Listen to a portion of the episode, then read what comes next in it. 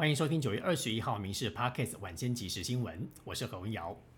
陆军步兵训练指挥部前作战研究发展室上校主任研究官向德恩被中国吸收，涉嫌收受五十六万元报酬，签署投降誓约书。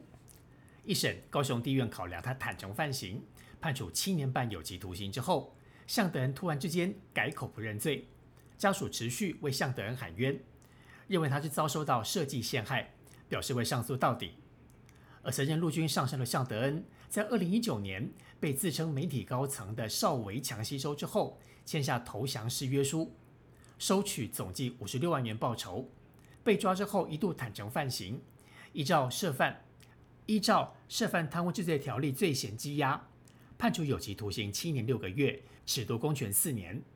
不过向德恩不服，提出上诉，太清要求从重改判。高雄高分院今天上午宣判驳回上诉，维持有期徒刑七年六个月。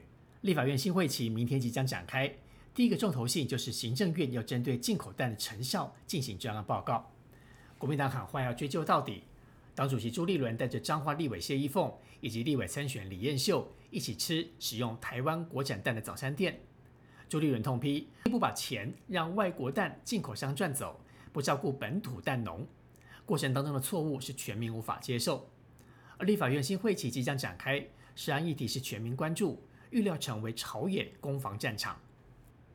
台中市查获两家蛋品厂商混用进口蛋制造冷冻的杀菌液蛋，产地却标示为台湾。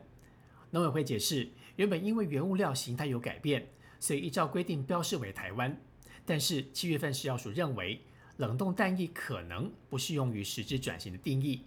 后来有发函业者标示为原产国，农业部为误解定义来道歉，也说监督失周，保证现存的加工冷冻液蛋会回到续产会的仓库，不会外流。经济部次长也就是台电代理董座曾文生不受访，他从台电供电的问题、再生能源，再谈到总统候选的能源政策，无所不聊。不过在谈到台电受到抹黑。以及农业部部长陈吉仲因为鸡蛋争议请辞的时候，他二次的泪洒现场。他感叹做得要死的人却被随便乱讲。曾文生说，为了选举，难免会有政治的攻防。不过他认为应该少一些没有根据的批评，才能让台湾更加进步。前农业部部长陈吉仲请辞获准，开心宣布我是教授了。陈吉仲从美国德克萨斯农工大学取得博士学位返台之后。在国立中心大学应用经济系任教，二零零六年升任教授，二零零八年获聘终身特聘教授，并在二零一六年蔡英文总统就任之后担任农委会主委以及升格之后的农业部部长。中心大学应用经济系表示，已经完成陈吉忠教授的规建程序，也开始着手规划授课内容，而应用经济系的师生都很开心，王牌级的教授终于要回来。彰化市彰南路附近山区的一栋铁皮屋，在今天清晨六点发生火警。几下火爆之后，很快扑灭了火势。所幸火灾没有造成人员伤亡。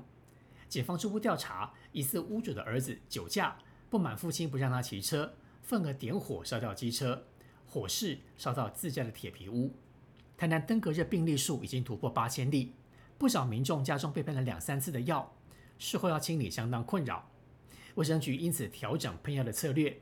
已经喷两次的住家，如果没有发生滋生源以及成蚊，将改成为发放杀虫剂，让住户自行来防治。而大量的病患也让第一线的急诊室工作量暴增，医生建议了要开设登革热门诊来疏解医疗压力。疾管署副市长卢义军表示，目前医疗量能还可以负担。